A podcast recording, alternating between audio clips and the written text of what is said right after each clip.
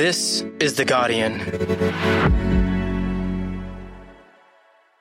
I'm Laura Murphy Oates, coming to you from Gadigal Land, and this is the full story. Less than a month after World Pride, Australia has seen a week of violence directed at the LGBT plus community, with neo Nazis standing on the steps of Victoria's Parliament, holding a large banner that called for violence against transgender people. Days later, a group of 100 men associated with the Christian Lives Matter movement attacked a small group of peaceful protesters demonstrating outside a church in Sydney, where One Nation MP Mark Latham was speaking. Punched us in the face, grabbed women's hair and smashed them to the ground through glass bottles. You know, we were we were in fear of uh, our lives. Advocacy groups say that violent threats and protests against queer events are increasing, with some being shut down due to security concerns. And in the wake of all this, a coalition of LGBT plus organisations say there needs to be better protections for the queer community in Australian law. Today, the backlash against Australia's queer community. It's Thursday, the 30th of March.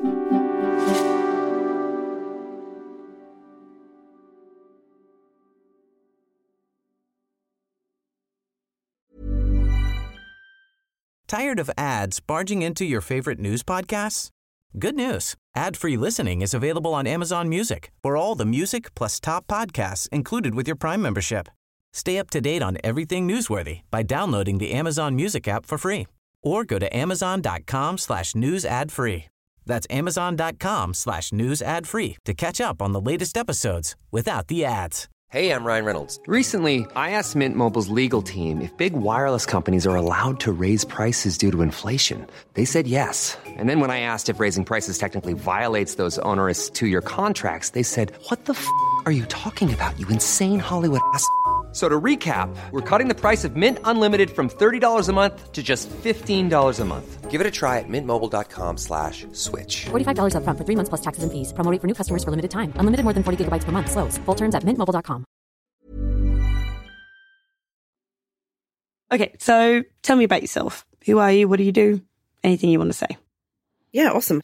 Hello, I'm Kitty Obsidian. Uh, I am a very proud Wiradjuri and Gamilaroi non-binary person. Um, I use pronouns they, them. I am a full-time performance artist. Kitty's performances range from drag, burlesque, cabaret to comedy, and their audience can include families and kids. I also do character work and roving performance work with fire or with characters with props for all ages, events, and families. They're also the 2022 Victorian NAIDOC Pride Person of the Year. So they're often called on to speak at events. But earlier this month, one of those appearances, organised by a local council in northern Melbourne, was cancelled.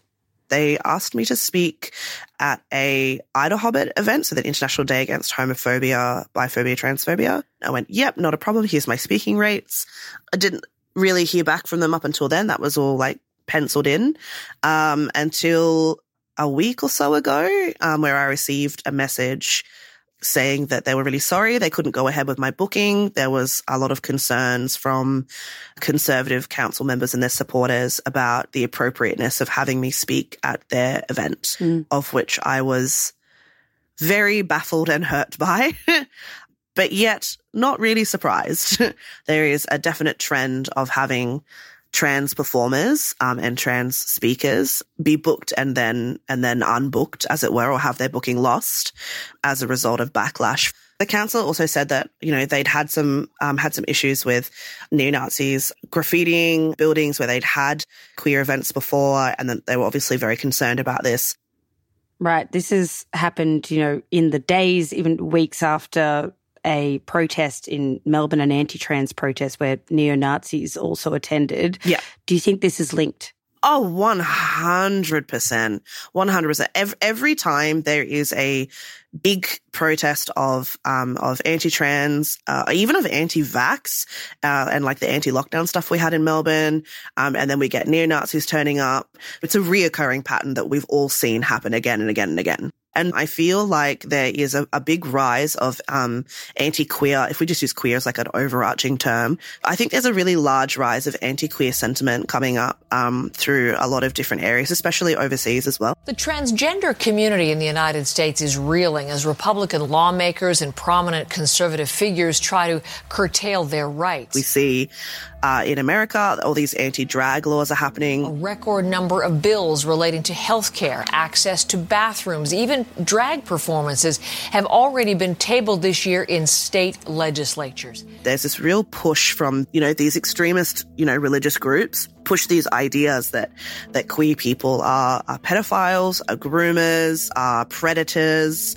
I think that gets picked up by various you know, extreme right wing groups and they push this ideology and an attack. And I think it's very much a sense of other. You know, it's us versus them. It's us versus the other. And it has far reaching consequences. Mm. You mentioned that other queer events have been cancelled in recent times. Mm-hmm. What have you heard? What type of events have been cancelled as well? Um, a, a, huge amount of uh, drag workshops um, specifically seems to be targeted, and they're workshops around, you know, how to sew, how to do makeup, you know, characterization, theatre, all things that uh, if they didn't have drag in front of it, would be perfectly normal things that you would probably learn in high school. But because we look at it from a drag perspective, there's this instant idea that anything to do with drag and cabaret must be sexualized, uh, which is just not true. And that really comes from an outdated idea that anything to do with the queer community, anything to do with, with, you know, homosexuality and, and gay, lesbian, bi, transgender is automatically sexual. And it's not. We all grew up watching Play School on ABC.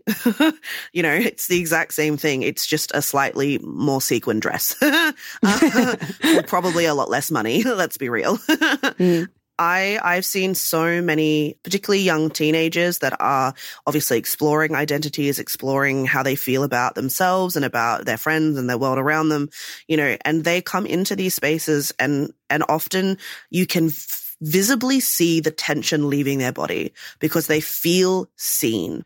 That perspective to have a chance to just be yourself is is life changing. I, I, didn't have that growing up, and a lot of my queer friends didn't have that growing up. Have you personally had a public appearance protested by neo Nazis before now? Uh, last November, I was invited to speak at the Trans Pride March, which was wonderful. It was the first Trans Pride March they'd had since lockdown had happened. I had uh, received some online backlash from neo Nazi groups. Uh, when I was announced as one of the speakers, um, I received some death threats um, and various other threats online. Um, there were some posts circulating online um, that had been caught about uh, groups such as NSN, the National Socialist Network, um, and the Proud Boys turning up to the Trans Pride March unfortunately, a f- small few, like just a few members of NSN did show at the event. However, the community uh, engagement was so strong for the Trans Pride March that they really couldn't get anywhere near us as the speakers. Yeah. Is that a particularly scary moment for you in terms of your your public appearances? I haven't received that level of hate before. Um, that really was the first time I'd, I'd received that level of, of visceral disgust and, and again, those sort of death threats and, and threats of sexual assault and all sorts of things. It was very shocking and very upsetting to receive that. So, Kitty, the local council that organised the event that you were booked to speak at, Hume Council, told Guardian Australia that your performance was cancelled prematurely. They say they've apologised to you and to the community, and I know they've since asked you to speak again. But it does seem that other organisers feel that they have no choice but to cancel. Some say they've received online threats from neo Nazis, and there's worries they could turn up and harass families and kids who attend. Is cancelling an event in those circumstances the right move? Uh, look, I don't believe so. I personally believe that if as if a council wishes to put on an event and they are receiving backlash and hate from far right extremist groups from neo Nazis, that there needs to be a look at what the budget is for security measures. I understand safety, especially with children. I really do. But there are so many other options other than just cancelling. And I feel like a lot of councils don't want to look at those options. Actually speak to the people you're booking rather than just rescinding the booking and be like, what can we do to ensure a safe event? What are the things we can do together? Part of being a council member is you represent your constituents, all of them. That includes the queer ones mm. that need this more than anything else right now while this hate is happening. You mentioned that th- there does seem to be an escalation in anti queer rhetoric. How does it feel for you in this moment? What are the kind of conversations you're having with your, your friends and your community? To be honest, most of the conversations I'm having with my community right now are about how do we keep each other safe? How do we make sure that we are getting to and from our jobs, our groceries, our lives in general, the gym, dance classes, whatever it is, coffee with a mate in a way that is safe and not inviting uh, any trouble. I find everybody in the queer community, but particularly those that are trans um, and gender diverse, are are really struggling. Um, their mental health is is really taking a blow. It's it's not just that we're having legal rights taken away or work taken away, which is a very big deal. You know, again, if we're full time performers, you lose bookings. That's money you need to pay. You know, pay your bills. Um, there's people debating your right to exist as a person, and that causes so many issues, uh, so many, so many feelings of doubt, of pain, of hurt. It also causes issues with families. You know, the amount of friends I have that are queer that, that have had huge fights with family members because they just don't understand. They're like, well, what's the problem? Like, why does it matter? And it, ma- it matters. It matters because you have people saying that you don't, you don't deserve to be seen as human you know, to have your humanity taken away is disgusting. And I, I don't even have words for how painful it is to hear that day after day. So, Victoria has moved to ban the Nazi salute in the wake of this anti trans neo Nazi rally earlier this month. Mm. But are there other actions that governments could be exploring or, should be exploring to protect the queer community? Honestly, I, I think banning Nazi salutes is like the bare bare minimum, really, and I'm trying very hard not to swear. Um, I think there needs to be a lot more government involvement in protecting trans and gender diverse and queer people. The fact that we have to fight so heavily to change our gender on our birth markers, to um, receive appropriate medical health care. Um, we need more appropriate healthcare for uh, queer and gender diverse people. We need laws that don't allow discrimination against trans and gender diverse people and queer people in the workplace, in public, and we need to have harsher penalties when it comes to these hate groups. Yeah. Next, Guardian Australia reporter Cait Kelly on whether Australia's laws are failing to protect queer people from hate.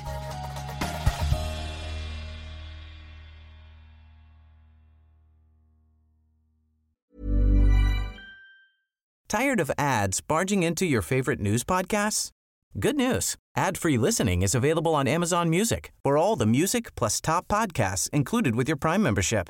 Stay up to date on everything newsworthy by downloading the Amazon Music app for free or go to amazon.com slash news ad free. That's amazon.com slash news ad free to catch up on the latest episodes without the ads. So, Cait Kelly, you've been reporting on the impact that neo Nazi and other conservative protests have had on the queer community lately. I spoke to one artist who's been targeted multiple times in the past year. What did you find?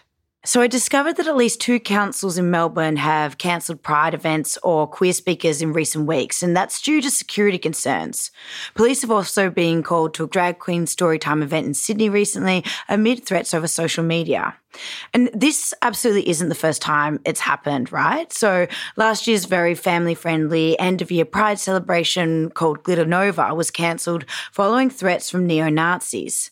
So over the last week, I've spoken to dozens of members and leaders across Australia's trans community, and they're just absolutely shattered and when I spoke to LGBTQ advocacy groups, they said that the events of this month show that stronger legal protections are needed. What they're calling for is stronger anti vilification laws that specifically cover LGBTQ people. Right. So, what protections are there in Australian law right now to protect LGBT plus people? So it's really mixed across the country. Whilst every jurisdiction in Australia has various degrees of anti discrimination legislation based on sexuality or gender in workplaces, schools, and service settings, they're patchy and they have broad exemptions, especially for religious organisations.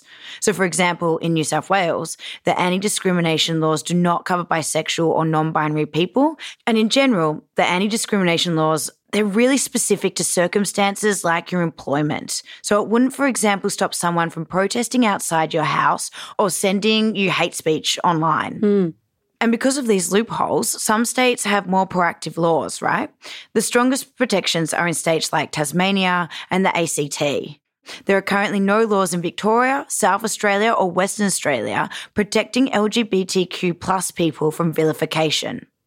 And I spoke to legal experts who work in advocacy organisations across the country, and they told me the patchiness of these laws across Australia was leaving the community vulnerable to hate speech and discrimination.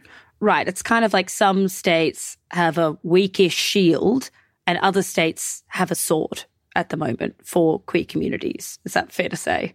That's absolutely it. Um, some states don't even have a shield. Let's take a closer look at the states with the least protection, such as Victoria. Kitty and other people that I've spoken to over the past week believe that the state government's move to ban the Nazi salute will do very little to protect their community. So, would something like anti vilification legislation do more? Yeah, like everyone that I've spoken to this week has been in agreement that if Victoria had anti vilification laws, some of what was said at that rally that linked the queer community to groomers and the banner specifically that the Nazis held mm. would would they, it would totally break the laws. Now, we should note that there are some moves to change the law in Victoria. The government agreed in 2021 to implement anti vilification laws that cover the queer community, but has not set a date for when these will be introduced yet. So I went and asked them, and in a statement back, a Victorian government spokesperson said they were working on these laws as fast as they could. So, Representative for Transgender Victoria, Michelle McNamara, when I spoke to her, she said the government was not moving fast enough to protect the queer community. So, Cait, let's move to the states that do have stronger protections. How are the anti vilification laws working in places like Tasmania? In Tasmania, they have explicit laws that make it illegal to incite hatred against someone based on their sexual orientation, their gender identity, or intersex status. And these laws carry penalties and provide avenues for victims to also seek redress. And we know that they've been used successfully in a number of cases. Rodney Croome, he's the spokesperson for Just Equal. He's been involved in a bunch of them. He's had successful cases against Timber Communities Tasmania, and more recently, he's helped out in a case against an anti gay pamphlet that was distributed across Hobart is the success of these laws only measured in legal cases and in arrests, though, Cait, or does it kind of go further than that? Well, yes, they're about cases and yes, they're about tangible ramifications, but they're more actually about like aligning the goalposts for what's acceptable and what's not. So then the community knows, okay, that's illegal, that's wrong, I'm not going to do it. You know, it sets the tone for what is acceptable to say to someone else in our society because they're queer. Right. If someone's sending you a hateful message online because of your gender or sexuality, you can say, hey, you need to stop that. That's against the law if these laws exist, right? You've got legal protection. Because it's not just about people bringing these cases, it's about the symbol of the law that says that's absolutely not okay in this country at this time anymore. This was really beautifully put to me, I think, by Rodney again when we spoke. And I asked him, why are these laws so important when we have anti discrimination and all that kind of thing? And he just said to me, well, Tasmania was once known around the world as Bigots Island because of the high incidence of anti queer hate. But public vilification of LGBTQ plus people is now much lower and way less acceptable. So it's not just about complaints, right? The positive impact of Tasmania's strong anti hate and anti bullying laws has shown it's about cultural change. Cait, do these neo Nazi and anti trans groups and their ideas about the queer community have broader support in this country? Australia is becoming more inclusive. Right? We saw that with the marriage equality plebiscite and the country voting yes. We saw it in the wake of the protests and Daniel Andrews putting up the trans pride flag outside Parliament and making this really strong commitment in support of the community that said that bigotry, that's not allowed in this state. We know what happens in history is that when minority groups become more included in mainstream society, you have this pushback from smaller, very vocal groups who say, no, actually, we don't want you to take up that space and we're going to try and use you as a wedge on broader issues to divide the community. And what Australia increasingly is saying is, no, you can't do this here. No, that's not okay. You're not going to be able to touch this community now.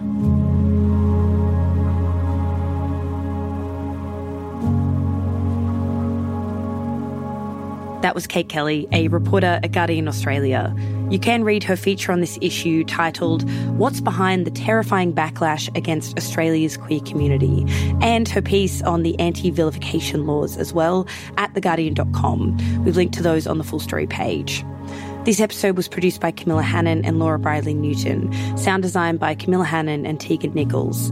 The executive producers were Miles Martignoni and Gabrielle Jackson. I'm Laura Murphy. Thanks for listening. Catch you tomorrow.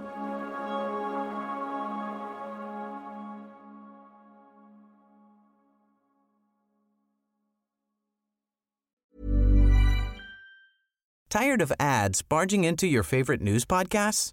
Good news. Ad-free listening is available on Amazon Music for all the music plus top podcasts included with your Prime membership. Stay up to date on everything newsworthy by downloading the Amazon Music app for free or go to amazon.com slash news ad free. That's amazon.com slash news ad free to catch up on the latest episodes without the ads.